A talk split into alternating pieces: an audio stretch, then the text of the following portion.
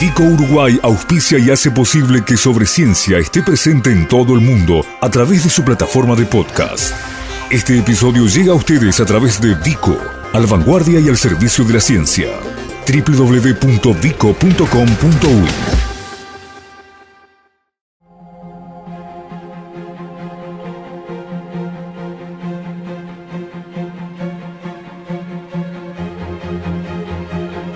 8M Ciencia. Un espacio que pone el foco en las mujeres que construyen el conocimiento científico nacional y hacen posible su aplicación. 8M En el ámbito del ciclo 8M Ciencia, en el que nos detenemos a conversar con investigadoras uruguayas en esta etapa que están radicadas temporal o definitivamente fuera del país, vamos a comunicarnos con Suecia en la jornada de hoy. Eh, Suecia, una etapa más también de lo que ha sido un recorrido por varios países eh, de, fuera del nuestro. Vamos a conversar con Magdalena Paolino, quien eh, es jefa del grupo en el Instituto Karolinska en Suecia, pero previamente, si mal no recuerdo, eh, con un pasaje bastante extendido por Austria y con más de una década ya trabajando. Eh, primero cursando una carrera, capacitándose y ahora, insisto, como jefa de equipo en Suecia. Magdalena, ¿cómo andas? Buen día. Buen día, Gustavo, ¿qué tal? Bien, gracias por estos minutos, gracias por esta pausa que además tiene la peculiaridad de, bueno, una maternidad relativamente reciente. Sí, sí, tuvimos que coordinarlo porque eh, la verdad que sí, estoy en maternidad y bastante, los primeros meses son bastante este, complicados, pero pero se va mejorando con el tiempo. Así que, eh, ¿Madre primeriza, Magdalena? Sí, por eso mismo, un poco más difícil, eh, pero bueno, nos estamos acostumbrando las dos, ella y yo, así que bueno, vamos bien, vamos bien. Está muy bien. estás, decíamos, en Suecia, ¿cuánto hace que llegaste a Suecia? Hace dos años. Yo de Uruguay me fui hace 14 ya más, casi 15. Y bueno, estuve por varios países, en Suiza, en Austria, como dijiste vos, la mayoría del tiempo. Después me fui a hacer otro postdoc a Estados Unidos, a una compañía farmacéutica. Y hace dos años que estoy en el Karolinska, que soy profesora adjunta y también logré establecer mi propio grupo ahí. Y, estoy empezando eh, de a poco. Ahora con la maternidad tuve que pausar un poco, pero pero sigo. Está bien. Y, vamos a hablar de eso, ¿no? De cómo, cómo conviven los roles, porque una cosa es eh, estar, digamos, planificando una carrera y otra cosa tener una responsabilidad como la que tú tienes frente a un grupo y ya vamos a, hacerle un espacio porque me interesa profundamente eh, hablar de eso. Pero dentro del departamento de Medicina del Instituto Carolinska está anidado tu grupo que está trabajando en este momento en, eh, a ver, eh, quiero tratar de ser específico, eh, hablando de bases moleculares de los procesos de enfermedad, puntualmente inmunidad, cáncer y metabolismo, ¿es correcto? Exacto, sí. O sea, la idea general y el interés general del laboratorio es explorar las bases moleculares que regulan la fisiología normal del organismo y también qué pasa cuando hay enfermedades. O sea, en investigar, descubrir qué moléculas, cómo están actuando, cómo interactúan entre sí, están determinando, por ejemplo, la función de una célula en particular o de un órgano. Y nos hemos focalizado eh, tradicionalmente en enfermedades que son más, creemos, más relevantes en humanos, no solo por la alta incidencia o la alta mortalidad, pero también por un interés particular mío y del laboratorio, y son más bien en áreas eh, del sistema inmune, en cáncer y sobre todo en la interacción del sistema inmune y cáncer, lo que se llama la inmunoterapia. Y más recientemente me estoy dedicando también a estudiar metabolismo y en particular la diabetes. Eh, esas son las enfermedades que tratamos. Y, las moléculas, claro, decir bases moleculares es muy amplio, obviamente nadie estudia todas las moléculas. Em, nos estamos focalizando en un tipo de molécula que se llama, son moléculas especiales que regulan a las células en un proceso de modificación de proteínas que se llama ubiquitinación, que es sumamente complejo y sumamente esencial para las células. Y estamos tratando de revelar la complejidad eh, de, estos procesos y para qué son importantes, en qué enfermedades participan, con la idea de proporcionar un, conocimiento que después sea útil, que pueda ser eh, quizás aplicado. Claro, es un conocimiento de base, Magdalena. Están eh, en, ese nivel de, la ciencia que genera un, conocimiento casi teórico para que después, bueno, eh, con el tiempo aparezcan o no las eventuales aplicaciones. Sí, o sea, es, es, la motivación principal, ¿no? Es realmente proporcionar un conocimiento, ¿no? Explicar, entender. Pero este, sí uso, este, sí la motivación de fondo, digamos, es que se puede usar, ¿no? Entonces uso modelos, eh, modelos de enfermedades humanas lo más parecido a humanos posible, sobre todo trabajo con muchos modelos in vivo, o sea, con modelos animales enteros, ¿no? Donde se puede ver la fisiología entera en la interacción compleja que tienen en una enfermedad los distintos órganos. Este, trabajo poco con células por eso mismo, porque me, limita, ¿no? Entender la complejidad. Eh, y la idea es, eh, con esos modelos, lo más parecido que se pueda, es modular o alterar esas moléculas que tenemos interés en particular, a nivel genético, por ejemplo, o a nivel mismo de la proteína. Y de esa manera tratar de ver qué consecuencias tiene, ¿no? Identificar qué vías fueron afectadas, qué células fueron afectadas, ¿no? Qué funcionan en particular y ver si podemos revertir con ese conocimiento que, que obtenemos, ver si podemos desarrollar una estrategia de revertirlo. La idea es ir lo más que se pueda, pero dentro de un modelo, ¿no? Tenemos que eh, decir que son modelos y cada modelo tiene su limitación, ¿no? pero sí que los conocimientos básicos sirven de base para después este, los desarrollos más terapéuticos. Lo que sí nosotros como investigadores básicos este, no somos los que llevamos ¿no? el conocimiento a humanos, ¿no? Es que para eso se precisa otro tipo de competencia, obviamente, ¿no? Hay que tener conocimientos médicos, conocimientos legales, de patentes, este, mucha financiación, eh, una red eh, establecida, ¿no? Para poder llegar rápido a las, compañías de biotecnología. Está claro. Eh, pero sí, sí queremos proporcionar un conocimiento lo más sólido posible que quizás pueda este, ayudar para que otra gente lo tome y lo desarrolle eh, para terapia. Magdalena, eh, en tu carrera hay un episodio que, que, es bien interesante y que de alguna manera hace que tengas alguna diferencia y fue que tu tesis de doctorado, eh, se, a ver, se proyectó, ¿no? Tuvo una repercusión mediática muy fuerte, fue citada en, en, medios periodísticos en Uruguay y en el extranjero, e incluso, mm, me animo a decir, corregime si me equivoco, de alguna manera se vio mucho más allá, eh, ya eh, lo que era también una construcción de ciencia básica, se especuló con aplicaciones, con, bueno, con, todo lo que puede venir con este proceso que describías. Eh, ¿Eso ¿cómo, se vive un proceso de ese tipo, con todo lo bueno y lo malo que debe tener? Bueno, ha tenido cosas buenas y, cosas no no malas de por sí, pero como decías vos, o sea, lo bueno y por lo que yo en su momento lo compartí en Uruguay es que yo quería compartir mi experiencia, ¿no? Mi experiencia de salir de Uruguay y lograr hacer ciencia que es en alto nivel, eh, en temas relevantes y de, actualidad, digamos, ¿no? En laboratorios con tecnologías de primera. Eh, esa era la idea primordial de compartir esa experiencia.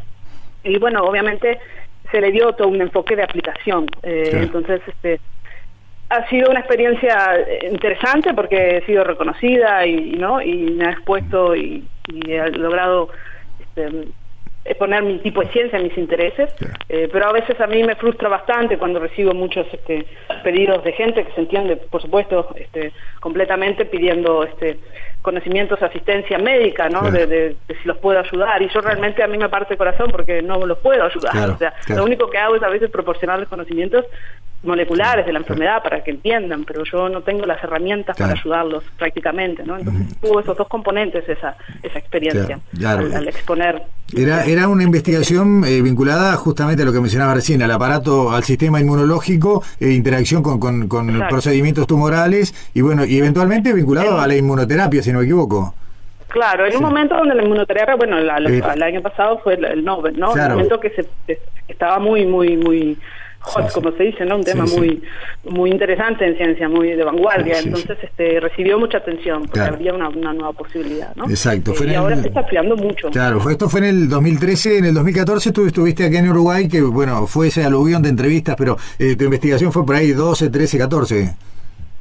Bueno, empezó desde antes de mi Ajá, demoran mucho, pero yo trabajo con animales, no te olvides que los que trabajamos con los animales, pero sí, mi doctorado empezó en el 2007 y eso lo publiqué en el 2000 13, 2014, o sea que llevó mucho tiempo, sí. Está bien. Em, eh, y, esa otra parte, vos, vos lo decías recién, eh, esa experiencia ya casi con 15 años, pero con, recorrido por, por varios mm, eh, centros universitarios, laboratorios, incluso con el sector privado, como mencionabas recién, ¿cómo es ese recorrido? una gran parte de quienes hoy se están capacitando en Uruguay, jóvenes con, intenciones de entrar en, el mundo científico, en la investigación, saben claramente que su vida va a tener idas y vueltas. ¿Cómo ha sido tu experiencia? Bueno, siempre ha sido muy buena. Yo en realidad tengo una peculiaridad que no sé si es raro, me parece. Nunca he vivido en una ciudad más de cinco, más de siete años seguidos, ¿no? De Montevideo he vivido más, pero nunca seguidos. En realidad la ciudad que viví más tiempo seguido ha sido Viena. Entonces estoy muy acostumbrada desde chiquita a viajar y a conocer. Y es parte de mi personalidad también. A mí me gusta mucho ¿no? ver otras culturas y otras formas. Pero para la ciencia en particular, a mí me parece fundamental el salir a explorar, porque no es solo acceder a técnicas que uno, por ejemplo, no puede hacer en Uruguay, pero hay que ver otras maneras de hacer ciencia. Por ejemplo, cuando me fui a Estados Unidos para un segundo postdoc, que fue muy corto, lo hice con la intención a propósito, porque quería ver el sistema americano es muy distinto al sistema europeo. Y como yo quería ser jefa de grupo, quería ver y experimentar, ¿no? Para después tomar mis propias decisiones de cuál me gustaba más y cuál me parecía que tenía ¿no? más resultados positivos. Entonces me parece que yo siempre que me contactan eh, gente de Uruguay que quiere salir, siempre eh, me parece que les, los estimulo les doy para adelante. Siempre me parece una experiencia enriquecedora. Eh, obviamente tiene sus desafíos como extranjero. Por ejemplo, ahora que estoy estableciendo mi, laboratorio en el Karolinska, bueno, no conoces a nadie, no tenés una red, ¿no? Donde, De soporte. pero es más difícil, pero bueno, también tiene sus, recompensas. y me parece que, que, vale la pena, realmente lo recomiendo, ¿no? Eh, dentro de tu hoja de ruta, Magdalena, eh, aparece la posibilidad del día de mañana. Obviamente estás arrancando como jefa de grupo, lo decías, eh, te estás constituyendo en el Karolinska y esto tiene que tener un horizonte por lo menos de mediano plazo, pero, pero ¿entendés que se pueden dar las condiciones para mirar a Uruguay como el destino próximo? Bueno, sí, por supuesto, amigo uruguaya, me encantaría poder desarrollarme y hacer algo similar de lo que hago acá, no, no en el mismo nivel quizás, pero estar en mi entorno, en mi cultura, con mis amigos, en mi familia. Eh, lo que sí, a veces es un poco complicado, ¿no? Por, varios motivos. Uno, porque estoy casada con un sueco y hay un tema también de barreras culturales. Pero el otro es que te digo que uno cuando es extranjero, ¿no? Uno tiene que... No, no tengo las redes. Y yo en Uruguay me fui muy temprano, ¿no? Me fui antes de recibirme. Entonces tampoco tengo redes formales. Tengo que establecerlas.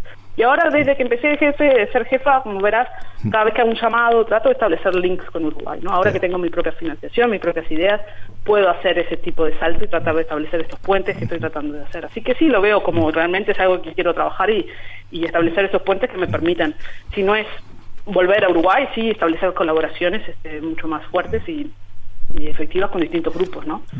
está, bueno eso. Eh, ¿Suecia es un buen lugar para la investigación científica? Sí, es, muy bueno.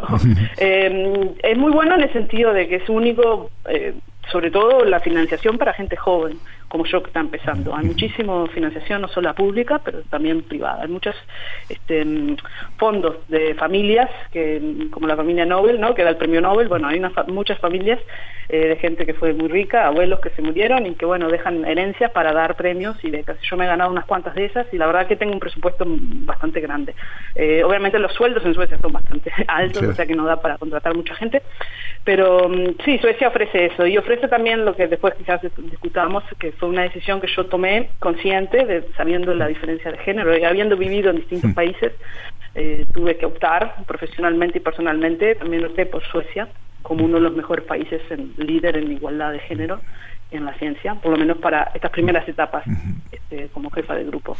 Entonces, este, a pesar del frío, y todo lo demás está bastante bueno. Eh, y, ahí, ahí fuimos entrando casi casi sin darnos cuenta en, el otro gran tema de estas conversaciones, ¿no? Y, sobre todo apelando a este recorrido del que hablábamos, ¿no? Eh, eh, ¿Cómo es la cuestión de género? Vos decís, Suecia está claro, es un país a escala global prácticamente líder y sin el prácticamente, pero vos has transitado por otros laboratorios, por otras universidades, por otras experiencias. ¿Cómo, cómo te ha ido? ¿Cómo, cómo ha sido tu, recorrido en cuestión de género? Bueno, el tema de género es un tema que me, interesa mucho y es bastante complejo, ¿no? Habiendo vivido en varios países, este, se puede notar que tiene un componente cultural muy importante, ¿no? El rol que se le da a la mujer en determinadas culturas y eso asociado a las políticas sociales que cada país implementa, ¿no? Em, y, hay varios niveles también de complejidad de esto, de, la igualdad de género, porque está la discriminación de por sí de género hacia la mujer, por ser mujer, ¿no? Y por su rol, lo que discutíamos, y también tiene un componente de dificultades relacionadas con la practicalidad de la ciencia. Entonces, este, se necesitan políticas sociales que estén acordes, que no, que no sean solo eh, hacia la mujer, sino hacia la científica mujer, ¿no? Por ejemplo, esto puede resultar contraintuitivo lo que voy a decir, ¿no? Pero mucha gente se queja, dice, bueno, por ejemplo, en Estados Unidos es verdad, no hay licencia maternal, ¿no? Es casi imposible, son tres meses a seis meses, ¿no? Pero si uno tiene mucha licencia en países donde el rol de la mujer se asocia con estar en su casa y cuidar a sus hijos y la licencia maternal solo existe para la mujer, Entonces eso ha generado una discriminación muy fuerte. Por ejemplo, en Austria la, licencia maternal es solo maternal prácticamente, el padre no se toma ninguna licencia y es de dos años. Además hay que sumarle que cuando uno está embarazado en Austria uno no puede trabajar en el laboratorio, no te permiten, aunque tomes medidas de seguridad y eso. Entonces, en la ciencia donde los tiempos no son tan rápidos, todo es tan competitivo, no las becas tienen y los puestos de trabajo tienen tres a cuatro años de duración, donde uno tiene que ¿no? producir resultados y lo mejor posible. Eh, imagínate estar tres años fuera de la ciencia, ¿no? Eh, los proyectos se te van, las becas se te van, entonces este, está toda esa dificultad más la experimental que te digo de no poder trabajar con ciertos materiales. Eso a nivel de si estás en el laboratorio, por ejemplo, cuando sos postdoc. Eh, pero, o sea, del lado del, del que es científico, la científica siente que no puede, ¿no? Si quiere ser madre no puede porque va a tener que parar, pero también hay que va a contratar, porque sabe que si va a contratar un hombre, si hombre si tiene un hijo no pasa nada, si tiene si es una mujer y ella llega a tener un hijo, el, investigador que contrata tiene que parar, ¿no? Tiene que parar, este, tiene que contratar a otra persona, parar su investigación. Entonces ahí en esos países, ¿no? De cultura más germánica que yo he estado, la diferencia es brutal, ¿no? A nivel de postdoc, o sea, es 30%, a nivel de jefe de grupo, a mi nivel, hay solo 15% en este instituto donde yo estaba. O sea, tres mujeres y 16 varones. O sea, es clarísimo, ¿no? Pero Suecia, por ejemplo, tiene políticas mucho más específicas. Eh, es muy interesante lo que ha hecho Suecia. Hace, no siempre fue así, ¿eh? Suecia, aunque es una cultura, eh, ¿no? Desde el rol de la mujer, se ven mujeres en todos los ámbitos, ¿no? Desde eh, no comentaristas de fútbol, mujeres, o sea, las mujeres en todos lados. Las niñas, este, la ropa de niños, ahora que estoy comprando ropa, no hay rosado y azul, ¿no? No hay, no, están definidos esos roles desde que naces. Em, y tienen políticas específicas en la ciencia para, para, para eh, impedir la discriminación de la mujer. Tienen un comité especialmente de género que se sienta en todas las, las reuniones de decisión de quién le van a dar la beca y evalúa y comenta en determinadas palabras que no se pueden decir, que se han determinado que son puedan en contra de la mujer, determinada, han descubierto que incluso la forma en que se sienta el comité en la mesa afecta a la mujer, entonces ah hay una políticas activas. Y además también las políticas sociales, aunque no son tan específicas para la mujer, eh, son mucho mejores porque se le da la posibilidad al padre, la, o sea, la maternidad y paternidad es compartida, o sea, los 16 meses son para cualquiera de los dos. La realidad es que todavía no es un sistema perfecto y la mayoría de los hombres van a trabajar, pero sí, comparado con otros países, se toman alguna licencia. ahora, Magdalena, cuando, cuando sos jefa de equipo, como es tu responsabilidad actual, es muy importante contar con esa licencia paternal porque el jefe de equipo no para. Exacto, exactamente. Entonces, volvés, volvemos a algo que a mí me, da escalofríos decir, ¿no? Porque lo he escuchado con otra gente, otras mujeres del ciclo que has entrevistado, ¿no? Que a veces sí depende eh, de, la, de la pareja que tengas. Y es algo que hay que cambiar, que es escalofriante. A mí me, se me ponen los pelos de punta cuando lo tengo que decir. Pero sigue, incluso en estos países, seguís dependiendo un poco ¿no? de la ayuda y de qué tanto. Entonces, creo que es importante, como estás haciendo vos, no exponer, ¿no? Falta todavía. Y hay que exponer y hay que no concientizar sobre todo los hombres. hay una resistencia muy grande en los hombres científicos, aunque hay, obviamente, miles de estudios que demuestran que hay diferencia de género, se resisten. Y a veces también está el hombre, porque es muy competitiva la ciencia, el hombre aprovecha. Por ejemplo, eh, te extienden las becas, ¿no? A los dos, a la mujer y al hombre, ¿no? Pero si te extienden la beca eh, el mismo tiempo, ¿no? Lo que es justo a veces no es igualitario, ¿no? O sea, porque la mujer, yo en mi casa estoy tres meses y no puedo, ¿no? Cuando estás amamantando, no, realmente no podés trabajar. Y el padre muchas veces, muchas veces se ven, se toman la licencia para estar en su casa mientras los niños van al jardín y siguen trabajando, para después lograr la extensión de la beca. Entonces vos al final vas, a, competir por la beca y vos no pudiste realmente trabajar ese año, que no te olvides, un año en ciencia es muchísimo. Sí, es muchísimo. de repente ese padre lo tomó solo para obtener ese año más de prórroga. Entonces existe todavía esa desigualdad eh, propio de, las características de la ciencia. Pero bueno, se han tomado medidas. Hay una, la beca más grande de, de Europa tienes eh, una medida que te dan un año, por, ser madre, cuando tenés un hijo te dan un año y medio ya de por sí. te extienden tu beca, mientras que al hombre solo lo que él realmente se ha tomado. Eh, entonces hay como, se ha detectado eso como un, factor que hay que ¿no? normalizar un poco. bueno, es un tema complejo que hay que seguir que hay que seguir, que hay que seguir. Eh, Magdalena, por una cuestión de tiempo te tengo que despedir y me queda un, abanico grande de preguntas porque me parece que hay mucho para indagar y sobre todo en esto de, ir viendo, ¿no? Aún en los países que lideran procesos todavía hay caminos por recorrer para acercarse un poco más a lo que podría ser una, una paridad. Eh, ¿La seguimos más adelante? Dale, cómo no. Te agradezco muchísimo, Magdalena Paulino, eh, investigadora, jefa de grupo en el Instituto Karolinska en Suecia. Que tengas buen día. Buen día, Gustavo. Chao, chao. Nuestras vías de contacto. Correo electrónico info arroba sobre Facebook sobre ciencia Twitter arroba sobre ciencia.